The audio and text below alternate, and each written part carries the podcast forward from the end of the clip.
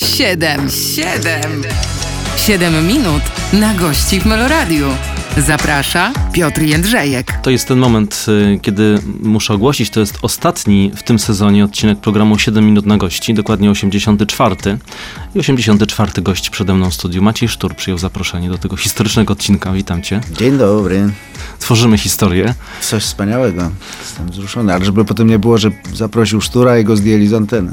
Nie, będzie kolejny sezon. Dobrze, uff.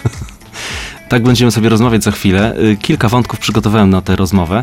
Za chwilę pierwsze siedem minut. Bądźcie z nami. siedem minut na gości w Meloradiu. Mówię Maciej Stuhr, a tak naprawdę myślę Maciek. Tak trudno przechodzi Maciej Stuhr. Tobie też? Ja częściej jestem przedstawiany niż sam się przedstawiam, więc już do różnych form przywykłem. Eee, ale wiesz, no, la, lata lecą. I czasem trzeba też spoważniać, chociaż ja lubię e, imię Maciek, e, dobrze się z nim czuję, przez lata w ogóle tak funkcjonowałem, e, nawet e, w publicznej domenie się tak przedstawiałem mm. i czasem nawet do dziś. Ale z drugiej strony, wiesz, ja nigdy nie miałem przy, przy, przykrości ani, ani problemu z tym, żeby oficjalne formy stosować. Ja lubię polski język i wiesz, czasami e, e, mnie nawet drażni, że tak wszyscy e, się tykamy i, i czasami przychodzi dzień, wiesz, no my się znamy jak łyse konie od wielu, wielu lat, ale czasami ktoś przychodzi, kogo ja pierwszy raz na oczy widzę, pra- włącza dyktafon albo kamerę i, i mówi, właściwie oznajmia mi, może my będziemy na ty, okej? Okay? No i co ja mam zrobić? Nie mam wyboru, chociaż ja uważam, że forma pan czy pani E, e, po, e, jest piękna, może być sexy, fajną grę można między ludźmi e, e, prowadzić. Ja sam mam kilku takich koleżków, które znam właściwie całe życie, a sobie panujemy i pa, pa, paniujemy, e, bo to jest miłe po prostu. Ja to w każdym razie czasem lubię. Nie dlatego, że jestem sztywny jakoś ponad miarę, tylko po prostu faj, fajna zabawa w formę. Niektórzy mówią, że to jest też kwestia wychowania i nie chcę mówić o rodzinie, ale o pochodzeniu. Myślę o Krakowie. Jest w tobie taka krakowskość cały czas? No, w Krakowie czasami e, podobno, bardziej to w sumie znam z anegdot niż e, z autopsji, ale e, e, Kraków się ponoć zawsze lubował w różnych tytułach właśnie, panie docencie, panie, panie profesorze, panie doktorze, panie magistrze i tak dalej. No to nie, to to uważam, to mhm. e, by mi już przeszkadzało, gdybyś mnie tu panie doktorze zaczął tytułować. Ale doktorem jesteś przecież. Jest. Jestem, tak się zdarzyło, że jestem. Za chwilę przejdziemy do tej, wiesz, kwestii występowania w roli profesora, nauczyciela i doktora, ale jeszcze zapytam, zapytam o ten Kraków. Chciałbym trochę wrócić do przeszłości. Widzisz taką różnicę? Wiem, że kiedyś powiedziałeś o tym, że jednak ta Warszawa to nie jest tylko to, że tak szybciej i, i, i, i więcej się dzieje, ale po prostu dzieje się bardziej konkretnie. Ja pamiętam takie rozmowy jeszcze dotyczące właśnie początkujących aktorów, którzy gdzieś tam, wiesz, siedzą w knajpie, piją piwo, palą papierosy, wtedy jeszcze można było wszędzie i tak myślą o tym, co będzie, a potem y, rok temu się spotyka ich i ci sami ludzie o tym samym myślą w tym samym barze. Jest tak trochę cały czas? No rzeczywiście Warszawa się stała moim domem od y, połowy mojego życia już, ponad dwudziestu lat i no, rzeczywiście y, mimo y, tego, chociaż nawet uważam, że to mimo jest, trochę już wprowadza w błąd, ale mimo, że jestem Krakusem, to Warszawę polubiłem właściwie od początku e, i znam zresztą sporo Krakusów, którzy tutaj się dobrze czują, potrafią tutaj mieszkać, żyć, mhm. bawić się, tworzyć e, i rzeczywiście wpadłem w, tej, w ten warszawski wir i się tutaj e, zaaklimatyzowałem bardzo szybko i bardzo Warszawę lubię. Kocham Kraków, oczywiście kto z Krakowa się właściwie w pewnym sensie nie, nie, nie wyrasta i się go nie opuszcza duchowo. Natomiast Warszawa nie tylko daje możliwości, ale też ma w sobie to, co najbardziej chyba lubię w Warszawie, to taką otwartość i rzeczywiście pozytywną energię dla tych, którzy chcą tworzyć coś nowego. I to rzeczywiście mi bardzo odpowiada. Właśnie parę dni temu odwiedziłem Kraków i, e, e, i zobaczyłem zdjęcia z wyremontowanego Zakrzówka i miałem takie wow, jak super to zrobili, wreszcie jakoś fajnie. No i oczywiście przyjechałem do Krakowa, gdzie oczywiście pół Krakowa oburzone i, i, i zarzucają się hejtem i komentarzami, jak to zniszczono, te Zakrzówka, to wydają... Nie, nie raz już w Krakowie hmm. słyszałem takie dyskusje, że jak się coś wybudowało, to o, stary, co tu miało być, co tu powinno być, to ja ci dopiero opowiem. Warszawa pod tym względem ma taką większą otwartość i e, Nawet jak e, zdjęto rusztowania z e, Muzeum Sztuki Współczesnej, Współczesnej który, to zdjęcie wywołało szok tak. i sporo też poruszenia, ale wydaje mi się, że już teraz po paru miesiącach Warszawa ochłonęła. Mhm. Ja na przykład przed chwilą przejeżdżałem koło tego budynku i stwierdziłem, że on jest super. Mhm. Mi się bardzo właśnie w tej prostocie i w tej bieli podoba. Jeżeli chodzi o nastrój, tak sobie też teraz mi do głowy przyszło, yy, Kraków, Warszawa, było t- tak, że w Krakowie byłeś tym yy, Maćkiem Szturem weselszym, myślę o tym, co robiłeś, a tutaj stałeś się takim yy, poważniejszym, bo poważniejsze sprawy, tematy, filmy yy, przyszły? Wiesz, no, jak doskonale pamiętasz, ja zostałem też bardzo wcześnie ojcem, więc wydaje mi się, że to pewnie zaważyło jakoś na mojej takiej codziennej wesołości, no bo przyszły obowiązki, krótko mówiąc, i nie zawsze nawet za studenckich czasów był, był czas na to, żeby sobie swobodnie pohacać, chociaż oczywiście i, i to e, e, robiliśmy, jak wszyscy studenci świata. A poza tym dzisiaj oczywiście robię dużo poważnych rzeczy, ale też e, uwielbiam się śmiać i lubię rozśmieszać ludzi i lubię się dobrze bawić. E, zwłaszcza m, rozmowa jest czymś, co mnie bardzo bawi i lubię z ludźmi rozmawiać, zwłaszcza jeśli się, daj Boże, kogoś na poziomie spotka, to wtedy mhm. jest czysta przyjemność e, się poprzerzucać e, myślami, może troszkę się prowokować czasami, rozśmieszyć, opow- zauważyć rzeczywistość z trochę innego kąta. To jest, to jest coś, co mi się bardzo podoba i nawet tęsknię też za rozśmieszaniem trochę. Nawet mhm. zacząłem się zastanawiać, czy, czy nie wrócić trochę do kabaretu czy stand-upu, żeby mm, spotkać się e, z publicznością, którą można mm, po prostu rozśmieszyć, dać im trochę wytchnienia na, na, na, na godzinkę. Pamiętam, raz byłem na kabarecie Pożarcie na, w, w Rotundzie krakowskiej. Tak. To tylko klimat, nie tylko klimat, ale wiesz, to wszystko. Jakby grało, tam wszystko się zgadzało, prawda? I ta publiczność jakaś taka no to, też tak, inna. Były to troszkę inne czasy. Nie wiem, jak dzisiaj funkcjonują kluby studenckie. Mhm. Pewnie niektóre fajnie, ale pewnie też inaczej troszeczkę. No to jeszcze był taki, rzeczywiście te kabarety rozkwitały, jeszcze nie były tak bardzo zepsute przez e, e, telewizję i był taki nurt pewnej grupy kabaretów skupionych zwłaszcza właśnie wokół klubu Rotunda, wokół przeglądu kabaretów Paka, e, które naprawdę były fajne, śmiesznie, mhm. beztroskie, studenckie, no, mm, pełne no, pure nonsensu, absurdu, jakichś niebywałych skojarzeń i radości po prostu ze spotkania. Radość ze spotkania jest z mojej strony, że jesteśmy tutaj, Maciej Stuhr yy, w studiu. Za chwilę kolejne siedem minut. Bądźcie z nami. siedem minut na gości w Meloradiu. Jest takie prestiżowe liceum, które będzie teraz obchodziło swoje sto czterdziestolecie. Liceum imienia Króla Jana trzeciego Sobieskiego. Tak jest. Maciej Stuhr powiedział, przypomnę, yy, który ze mną jest w studiu. Yy, jak wspominasz tamte czasy? Bardzo to już było dawno temu. Ehm... Wspominam generalnie dobrze i przede wszystkim mam taką dużo, duże poczucie wdzięczności wobec mhm. tej szkoły, która gdzieś tam mnie wyprowadziła na ludzi, chociaż nie było łatwo. Natomiast muszę też powiedzieć, że była to trudna szkoła, że to, to nie było e, wesołe cztery lata. Znaczy zdarzały się tam różne wesołe rzeczy, ale e, pamiętam, że, że była to szkoła niezwykle wymagająca i sporo łez tam w tej szkole też wylałem, muszę mhm. to szczerze powiedzieć, ale być może właśnie to też mnie jakoś czegoś nauczyło. Nie tylko jakiejś konkretnej wiedzy, ale podejścia w ogóle do życia, do, do, do zdobywania wiedzy, do pracy. Zawsze ta szkoła z tego słynęła, zwłaszcza przynajmniej w tamtych czasach i, i rzeczywiście jak się na mieście w Krakowie kogoś spotkało i się mu mówiło, ja jestem z dwójki, to ten ktoś tak, o biedny, jak bardzo ciężko, nie no wiesz, spoko, a idziesz z nami na piwo, no coś ty, mam jutro klasówkę. I została trauma, czy nie? Czy... Nie wiem, czy trauma, chociaż miałem kilka momentów rzeczywiście trudnych w tej, szko- w tej szkole, nie ukrywam. E- z jakimś nawet egzaminem komisyjnym mhm. włącznie, więc to zagrożenie było, ale muszę powiedzieć, że rzeczą bardzo charakterystyczną dla mnie w tamtym okresie, a być może w ogóle, było to, że zaczynałem tę szkołę właśnie z kłopotami, a skończyłem na pierwszym i jedynym w życiu czerwonym pasku na świadectwie maturalnym, mm. więc rzeczywiście na szczęście w tę stronę to poszło, a nie na odwrót. Tak, i wiesz, nie chcę te, w tej przeszłości twojej edukacyjnej grzebać, ja tylko dodam, że ja y, też to liceum kończyłem, więc jestem w pełni przygotowany do tego, żeby pytać. Oczywiście. Ale już nie będę w to wchodził. Chcę zapytać jeszcze o szkołę muzyczną, bo w jednym z wywiadów tak pięknie mówiłeś o takim budynku, który grał. to też przecież Kraków, to też tak, w sumie to z kolei niedaleko, zupełnie prawda? Inna historia. To, o ile liceum było taką twardą szkołą, mhm. rzeczywiście e, hartującą do życia, o tyle szkoła muzyczna, czyli podstawowa, pierwsze osiem lat, to było jakieś e, nierealne miejsce, mhm. gdzie wszyscy urządzili się trochę pięć centymetrów nad ziemią, e, mieli delikatne paluszki, które pląsały po klawiaturkach i strunach e, skrzypiec i wiolonczeli.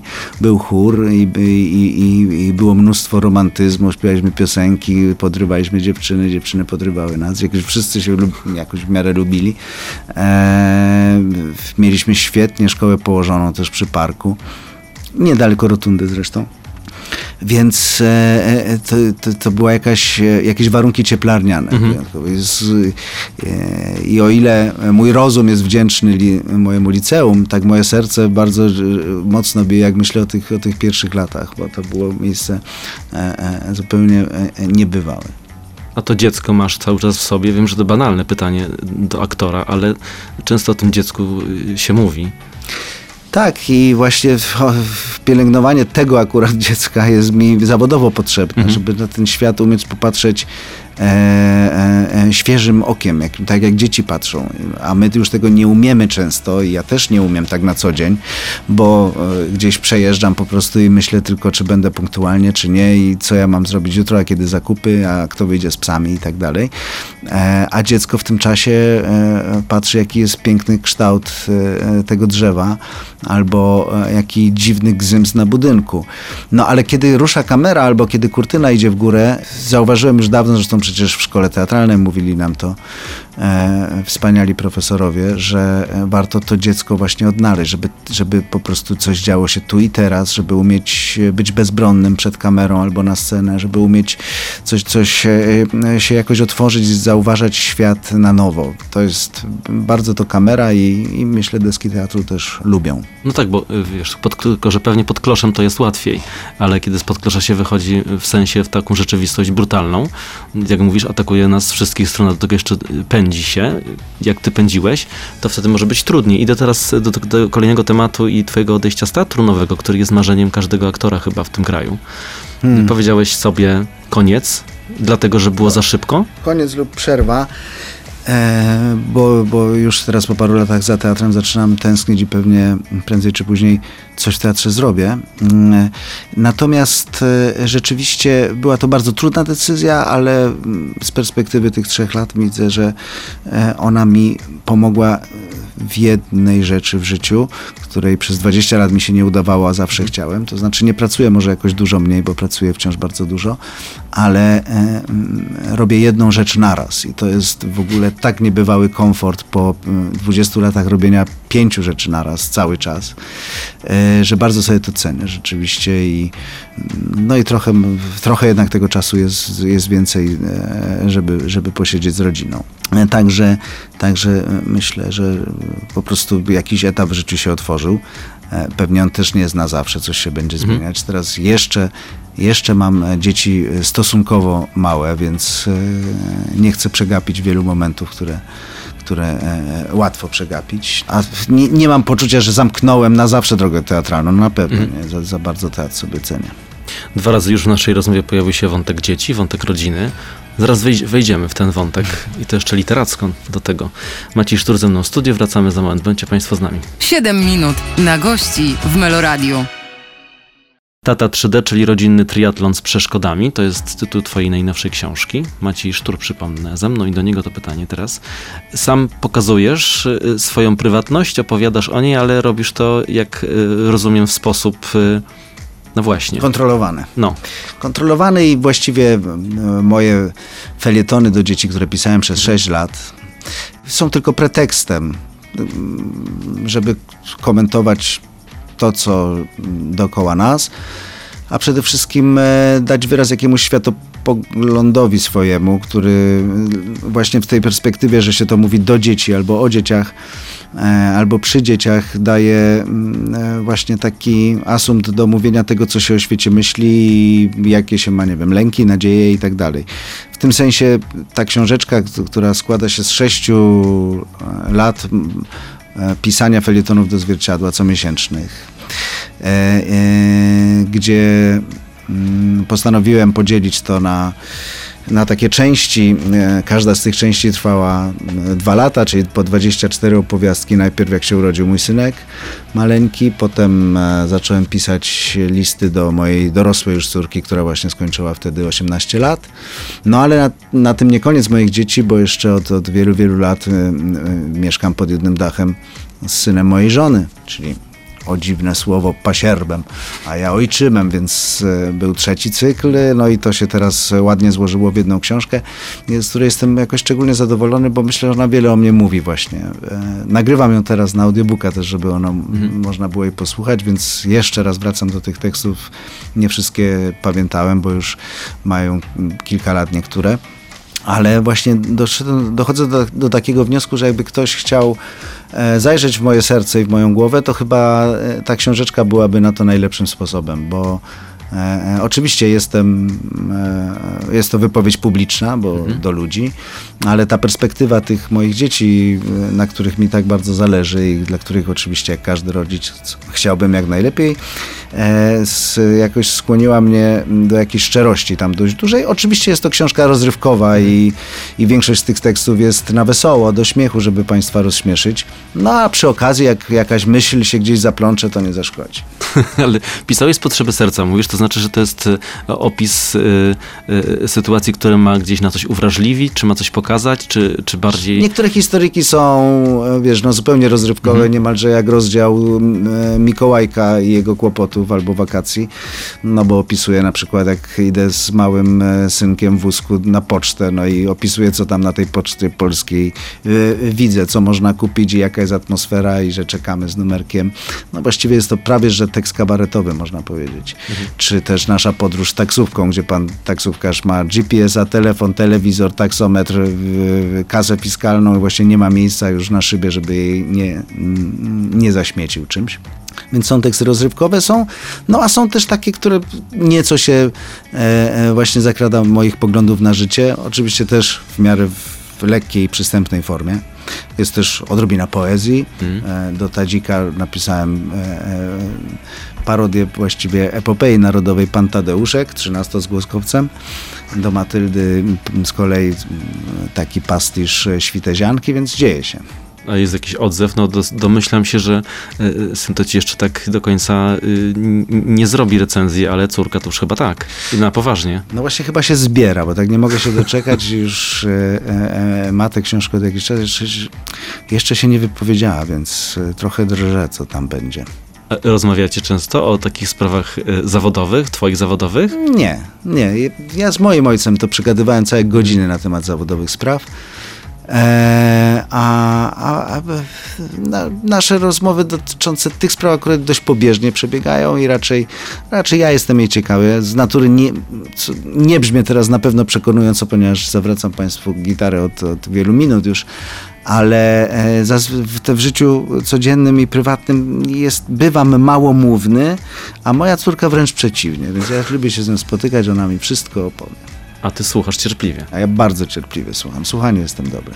Ktoś kiedyś tutaj powiedział w studiu, jeden z aktorów, że po, po, ma taki specjalny fotel w korytarzu. Kiedy wraca po spektaklu, to musi sobie chwilę jeszcze usiąść w tym fotelu w korytarzu i dopiero potem wchodzi w świat rodzinny. Masz tak, czy no, nie? No, chyba to dobrze rozumiem, chociaż nie mam takiego fotela, ale rzeczywiście często nasza działalność polega na tym, że kulminacja energii musi nastąpić wieczorem, kiedy to spotykamy się z publicznością.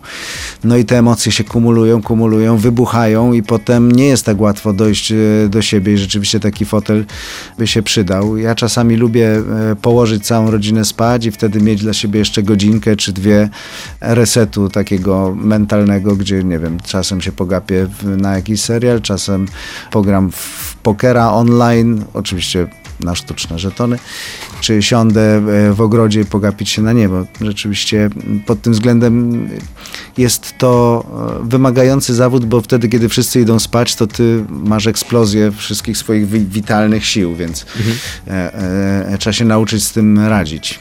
A masz takie y, momenty podsumowania, takie na zasadzie, już mówiłeś o tym, że y, y, świadoma decyzja na przykład rezygnacji z etatu i y, y, takiego skupienia się bardziej na sobie, czy też robienia jednej rzeczy na raz, to masz, masz też tak, że myślisz o tym, co ja robię, gdzie ja jestem, y, w, co osiągnąłem, co bym chciał zrobić, czy, czy nie? Wiesz, no oczywiście... Przyglądam się e, też, jak się świat zmienia, mhm. jak się zmieniają media, media społecznościowe, nasze funkcjonowanie w tym. E, e, patrzę też, e, czasami staram się patrzeć na siebie jakimś... Staram się, oczywiście nie wychodzi mi to, bo to jest niemożliwe, ale staram się patrzeć o jakimś obiektywnym trzecim okiem na siebie. Kim, kim ja jestem, co ja sobą reprezentuję, w jaką stronę to zmierza. E, czy ja nad tym jeszcze panuję, bo to jest jeszcze to, tak, że po prostu przez te wszystkie lata z każdą rolą, z każdym wywiadem, z każdą książką rośnie jakiś bagaż. On mhm. rośnie, rośnie, rośnie i czasami jak czegoś jest gdzieś za dużo albo y, y, y, pewne rzeczy się też dzieją nie do końca z naszym wpływem i ta nasza droga gdzieś skręca, tak? Na przykład ja zagrałem w filmie Pokłosie, mhm. e, udzieliłem paru wywiadów, jak po każdym filmie, ale nagle rzeczywistość się zmieniła, świat się podzielił, ludzie się podzielili, to się wpasowało w to i nagle całe moje życie gdzieś skręciło, gdzie ja w ogóle nie planowałem mhm. być jakimś komentatorem rzeczywistości. Nigdy w życiu, chociaż może trudno w to uwierzyć, ja nie miałem takich marzeń, takich w ogóle ambicji. Nie przyszło mi do głowy, że ja mógłbym coś, czymś takim się zajmować. Ale się tak to się stało. stało. Się to stało po prostu. Więc wiesz, no tak się przyglądam temu, żeby... Czasami mnie to rajcuje, czasami daje się temu życiu zaskakiwać. Czasami wchodzę gdzieś, nawet jeżeli parzy, to, to wchodzę i patrzę, co się dzieje i nawet mnie to momentami rajcuje. Czasem mam tego serdecznie dosyć i jakbyś popatrzył na mojego Facebooka, to bywa tak, że tam przez rok czy pół roku nic nie napiszę, po prostu mi się tego już nie chce, a za, potem mi się znowu zachce. No jestem człowiekiem. Jak każdy z nas, miałem swoje nastroje, patrzę, co się dzieje i e, e, ale tak jak mówię, nie jest to łatwa zabawa, bo to się zmienia jak w kalejdoskopie. U nas też czas się zmienia. siedem minut już minęło, nawet o, osiem. Zagadałem się. Maciej Stuhr dzisiaj ze mną w studiu, zaraz wracamy. siedem minut na gości w Meloradiu. Maciej Stuhr dzisiaj ze mną w programie siedem minut na gości. Przed naszym spotkaniem myślałem sobie tak y, y, o tobie, jakkolwiek to zabrzmi, i jak pomyślałem o takich momentach, które mi się z tobą kojarzą, takich momentach, kiedy siedziałem y, przed telewizorem, myślałem sobie, ależ ja mu zazdroszczę tego, no. tego momentu. Wiesz, jaki to moment? No, Takie dwa momenty. Sting na Narodowy. O! Właściwie sobie uświadomiłem, że, że mam tę samą koszulkę dzisiaj. Naprawdę? Tak. Jak to było z tym Stingiem? Pamiętam, dzień wcześniej napisałeś, czy coś, coś, na, coś w mediach społecznościowych chyba na, na Instagramie się pojawiło, czy na Facebooku, że to coś ważnego, coś się będzie działo. To było już w Jak dniu wypaliło. rano. Tak, no właśnie. To było już w dniu rano, bo jeszcze dzień wcześniej nic nie wiedziałem. Okej. Okay. To był absolutny spontan i to w ogóle spadło z nieba. A traf zdarzył, że ja się na ten koncert wybierałem, ponieważ jestem jego fanem od mhm. wielu, wielu lat. I nagle... W środku nocy zadzwonili znajomi, którzy mają szczęście Stinga znać i być, byli z nim na kolacji i wymyślili wtedy ten moment podczas koncertu, gdzie, gdzie przydałby im się ktoś, kto by nie tylko przetłumaczył, ale też jakby poświadczył wagę słów, które Sting chciał w Warszawie powiedzieć. No i padło na mnie, co było po prostu nie tyle spełnieniem marzeń, bo ja takich marzeń po prostu nie miałem. E, żeby się z moim idolem, bo mogę to śmiało powiedzieć, użyć tego słowa, e, w ogóle spotkać, e, uścisnąć rękę, zrobić sobie zdjęcie, ale wyjść z nim na scenę, zaś, coś pogadać razem i, mhm. e, i zaśpiewać jeszcze piosenkę w obecności kilkudziesięciu tysięcy widzów, no to było po prostu właściwie nierealne. Ja co, do dzisiaj mam coś takiego, że ja właściwie zapominam o tym, znaczy nagle sobie przypominam i, i to jeszcze raz na mnie spływa, ja znowu już jestem zdumiony, że to naprawdę się stało. No to, tym bardziej, że to się stało jeszcze tak szybko, bo to gdybym miał dwa miesiące, żeby się do tego przygotować, to pewnie bym w ogóle umarł e, e, z nerwów i tak dalej, i tak dalej, a to, że się tak pyk wystrzeliło jak fajerwerk i już Sting pojechał do Pragi, więc e, no niezwykły dzień, niezwykła chwila i, i e, no nie wiem, czy coś w moim życiu to przebije. Będzie trudno. Wiesz, co jest drugie? Nie. Z tych rzeczy, o których pomyślałem? dwanaście lat chyba minęło. Fundacja D K M S. A, no tak, to są też ważne sprawy, nawet może ważniejsze od Stinga, chociaż brzmi jak herezja, ale tak, jeżeli, wiesz, w ogóle jest tak, że wszyscy ludzie, zwłaszcza w pewnym wieku, zastanawiają się nad sensem i im są starsi, tym też się to zmienia, mhm. co w życiu ma sens. I, I czasami mamy też jakieś gorsze momenty, łapiemy jakieś doły i zastanawiamy się, czy w ogóle cokolwiek ma sens. I czasami jest, jak dochodzimy do, do negatywnych wniosków, to jest, to jest smutno. Ale jest na szczęście kilka rzeczy, nie jest ich może bardzo dużo, ale kilka rzeczy na pewno ma sens. Jeżeli coś w moim życiu miało sens, to rzeczywiście to, że zostałem dawcą szpiku i ten mój szpik został przekazany potrzebującej osobie i e, przyjął się i życie i zdrowie tej osoby zostało uratowane. Więc e, e, rzeczywiście było to wydarzenie e, bardzo wyjątkowe w moim życiu, e, chociaż e, też w jakimś sensie nierealne. Mhm. No bo to jest jakiś cud med- medyczny, który, który do którego nauka doszła przez, przez tysiąclecia, wymyśliła, że można tak kogoś uratować. I koszty do zysków są tak niewspółmierne, że w ogóle nie umiem o tym też dobrze mówić, ani nawet sobie myśleć, bo po prostu wkraczamy w dziedzinę metafizyki. Bo, no bo wydawałoby się, że ratowanie komuś życia to jest jakaś heroiczna przecież sprawa, tak? Która wymaga jakichś poświęceń, jakichś kosztów właśnie. Jakichś... Tymczasem oddanie szpiku jest tak banalne, jak, jak, jak pójście oddania trochę krwi. E, e, I tyle. No, przyjęcia tam paru zastrzyków, żeby pobudzić e, komórki macierzyste i, i potem e, coś w rodzaju transfuzji, przy, przy, przetoczenie krwi właściwie przez parę godzin i, i tyle. A tu tutaj e, e, życie uratowane, więc e, no e, dziękuję Ci, że o tym wspominasz, bo przy każdej takiej rozmowie możemy też e, śmiało zachęcić, żeby, żeby się do tych banków szpiku zapisać, bo to jest wielka sprawa, a bardzo łatwa. Ja też się zapisałem, nie też boli, potwierdzam, nie boli. Y, ja czekam jeszcze, nikt jeszcze nie zadzwonił, mam nadzieję, że to się, to się stanie, więc namawiamy do tego, żeby, żeby się zapisywać. I tak sobie też pomyślałem y, y, w kontekście tego, co powiedziałeś o ratowaniu życia, y, ale bardziej myślę o lekarzach, o tych y, y, wykształconych w tym kierunku ludziach, a y, aktorach czy dziennikarzach. Czasami taka refleksja nachodzi, że co, co ja potrafię, co gadać? No tak, wiesz, tak. Chodzi mi o takich ludzi, którzy rzeczywiście ratują świat. To prawda i w pewnym sensie jest to niebywałe, że na przykład ja tutaj dzisiaj siedzę i ty mnie przepytujesz i ktoś nas słucha. No i właściwie dlaczego ja, a nie wziąć kogoś, kto coś, właśnie kogoś właśnie ratuje na co dzień, tak? Ratownika medycznego na przykład. E, no, z drugiej, od razu potem przychodzi myśl, nie ja to wymyśliłem, trochę wykorzystałem tę koniunkturę i jestem, tak? Ale właśnie to, że jestem, no to może, nie mówię, że zawsze, bo to też byłoby może ciężkostrawne, ale przynajmniej raz na jakiś czas powalczyć o te ważniejsze sprawy. Jeżeli ja, jeżeli już tak na świecie jest, że celebryta, okropne słowo, aktor, słowo, osoba popularna, znana, ma jakąś moc, taką przynajmniej, że jest właśnie przed tym mikrofonem, że go śledzą ci ludzie, coś on napisze, to to przedrukują, coś, coś może powiedzieć, no to raz na jakiś czas niech powie coś troszkę mądrzejszego i coś, co ma szansę zmienić świat na lepsze. I, i, i to może trochę chociaż usprawiedliwi to, E, że, że chodzimy po tych wywiadach i, i, i epatujemy sobą, no bo inaczej to, to by było trochę. I dlatego e, czasami moi adwersarze e, e, przypominają złotą myśl Dem, Dejmka i pytają mnie, i mówią, a dlaczego w ogóle ten aktorzyna się wypowiada na jakieś tam...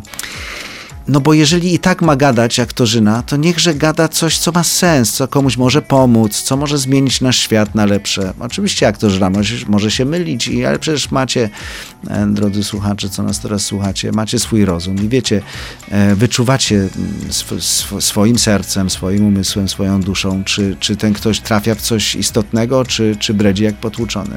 I tak, i tak może się zdarzyć. Pozostawiamy do namysłu. Maciej Stuhr dzisiaj ze mną, zaraz wracamy. siedem minut na gości w Meloradiu.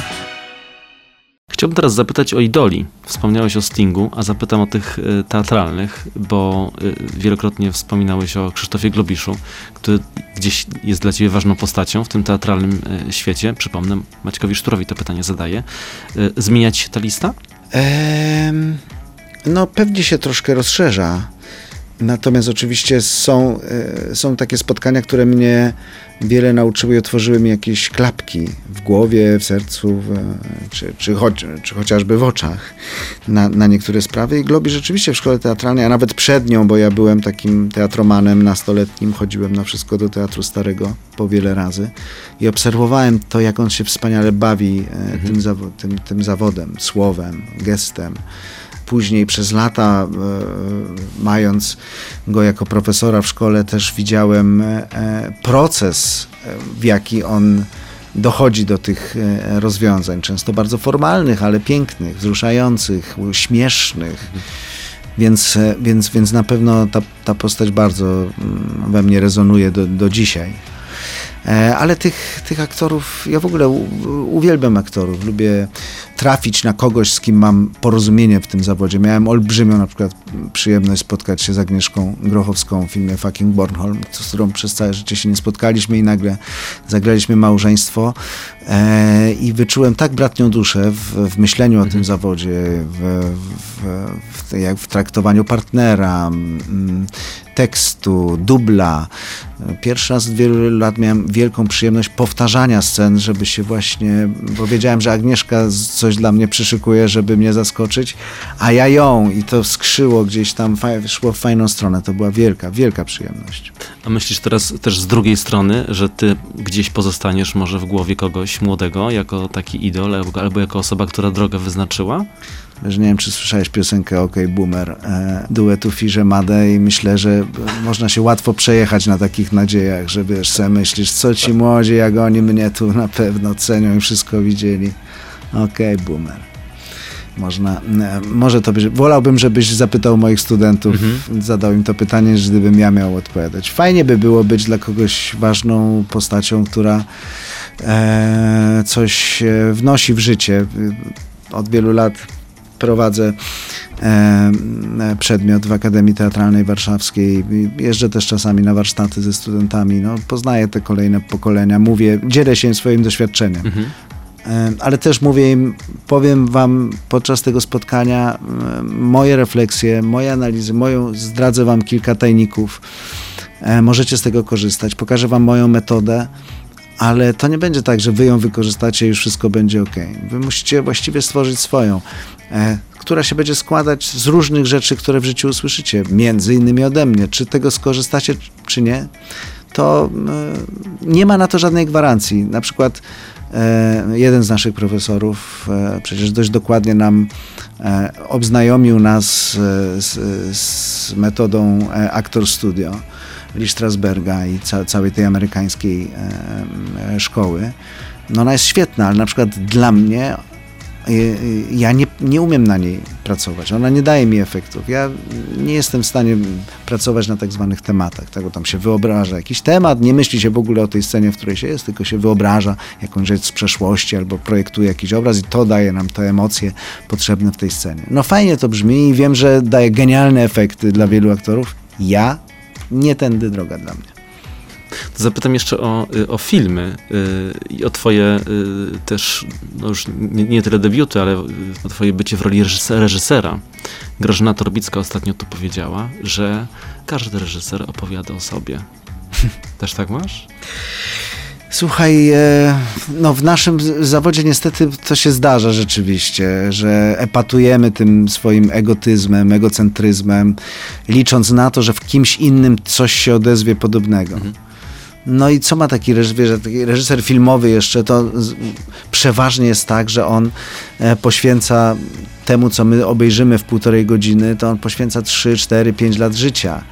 I to naprawdę można zwariować. A ja zro- zrobiłem ze studentami kilka filmów krótkometrażowych, trochę dłuższych i za każdym razem to była przygoda na parę miesięcy właściwie codziennej pracy, oglądania tego w kółko, międlenia, pisania, przemontowywania, podkładania dźwięku, muzyki.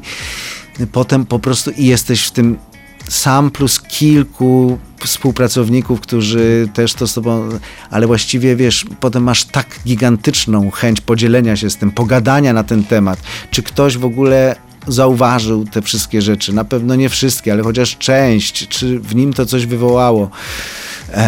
że rzeczywiście bywamy trudnymi partnerami, jeżeli zwłaszcza spotkamy kogoś, komu to nie do końca się podoba, co my robimy, a mamy tendencję, że możemy zamęczyć na śmierć z tymi naszymi tematami, jak nam się pozwoli.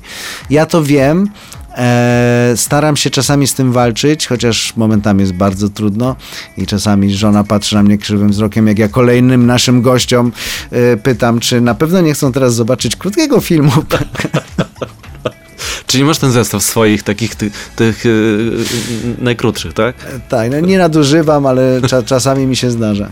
Ale w bańce, teraz jest modna teoria baniek, siedzenia w bańce swojej. Siedzisz czasami w bańce i spotykasz się z ludźmi, którzy są z zupełnie innego świata? No to jest problem naszych czasów w ogóle, bo dzisiaj ka- każdy, chcąc nie chcąc, w jakiś tam sposób dociera do niego to, co jakiś algorytm uznał za... za ważne, że, za takie, które jemu się spodoba. Mhm. Tak? I dla, dlatego nieszczęściem naszych czasów jest chyba to, że każdy człowiek rano wstaje, patrzy na komórkę, włącza sociale i mówi: o, jednak ja mam rację, e, jest tak jak ja, to dobrze, nie? Bo inne rzeczy nie docierają do nas, to lubimy, nad tym się zatrzymujemy, to wywołuje nasze emocje. I trzeba, musimy mieć tego świadomość, bo bardzo łatwo nami manipulować, nami wszystkimi, mną też i na pewno momentami jestem zmanipulowany. E, e, trzeba wiedzieć, że, że, że to, co nam się zwłaszcza tutaj wyświetla, tutaj na naszej dłoni, to na tym się świat nie kończy. I że są ludzie, którym się na ich dłoniach wyświetla coś zupełnie innego. Warto by się dowiedzieć co, dlaczego, skąd, umieć wyrobić sobie swoje zdania. To jest coraz, coraz trudniejsze. I tak jak mówiła Olga Tokarczuk no, w mowie noblowskiej, paradoks polega na tym, że mamy dostęp do całej wiedzy świata w naszych kieszeniach, a jakoś głupiejemy. Głupiejemy, ponieważ nie, właśnie strasznie trudno jest nam odróżnić prawdę od fałszu w ogóle, e, zająć jakieś e, odpowiednie stanowiska, że, które nie byłyby efektą, efektem manipulacji. No, musimy się przed tym jakoś próbować bronić. Poważne zadanie na koniec tej części. Maciej Stuhr, przypomnę, dzisiaj ze mną. Zaraz do Państwa wracamy. siedem minut na gości w Meloradiu. Wodzirej to jest takie hasło, które sobie zapisałem, nawet takie hasło wywoławcze, bo trochę mi się z Wodzirejem kojarzysz, jako osoba, która pojawia się na scenie i po prostu to ma. I po prostu y, zagarnia publiczność i tak naprawdę y, no masz taki rząd dusz trochę nad tymi ludźmi, którymi, znaczy, którymi potrafisz pokierować. Jedną rzecz muszę, muszę powiedzieć na samym początku tej, tej naszej części rozmowy, że to jest mój drugi zawód. To nie ma z aktorstwem nic hmm. wspólnego. Znaczy niektórzy aktorzy czasami oczywiście tego próbują, ale e, tak naprawdę to trochę jak szewc i krawiec, wiesz, to mhm. są gdzieś tam coś, ale jednak coś zupełnie, zupełnie innego. E, Wodzirej to mi się bardziej kojarzy z prowadzeniem takich zabaw, tak, z dawnych czasów. Nie, my specjalnie użyłem ba- tego słowa. Bali, więc ja mhm. rac- raczej gdzieś tam przy tym słowie konferencji bym się upierał. E, teraz się też... mówi, przepraszam, że przerwę host, teraz się host, teraz jesteś dobrze. Hostem. Mistrz ceremonii też było bardzo ładne określenie tego, te, tego dziwnego zawodu, a trochę mniej eleganckie najmimorda. E, no więc tak, różne, różne są możliwości.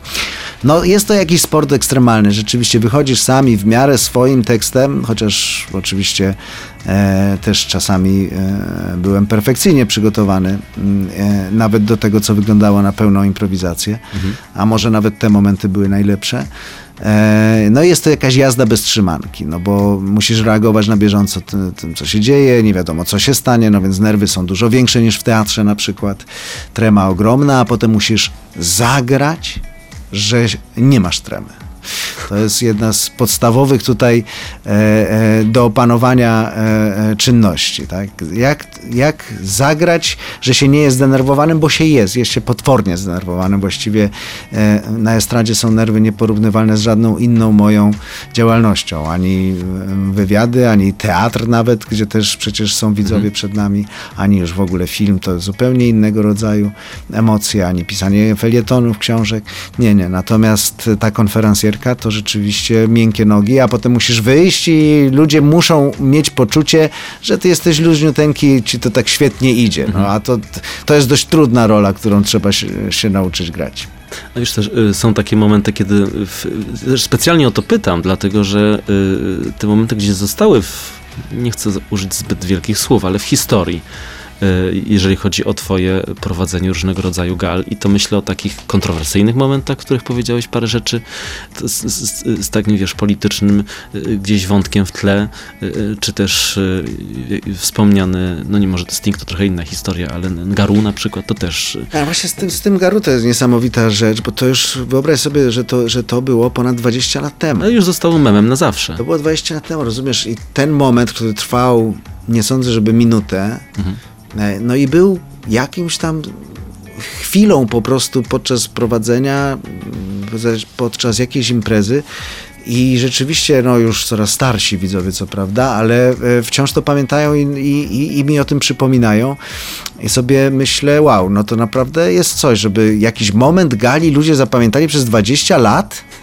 To jest jakiś jeden z moich sukcesów życiowych, mówiąc nieskromnie, mimo że to tylko przecież żarty i wygłupy, ale no tak, to, to, to było coś, to było coś. Bo wydaje mi się, że w historii z Garu i jego dziwnym tłumaczeniem, którego się dopuściłem, było to, że nikt tego wcześniej nie zrobił, nie? Że to było po prostu jakieś przekroczenie, że na takich galach się nie widywało takich rzeczy.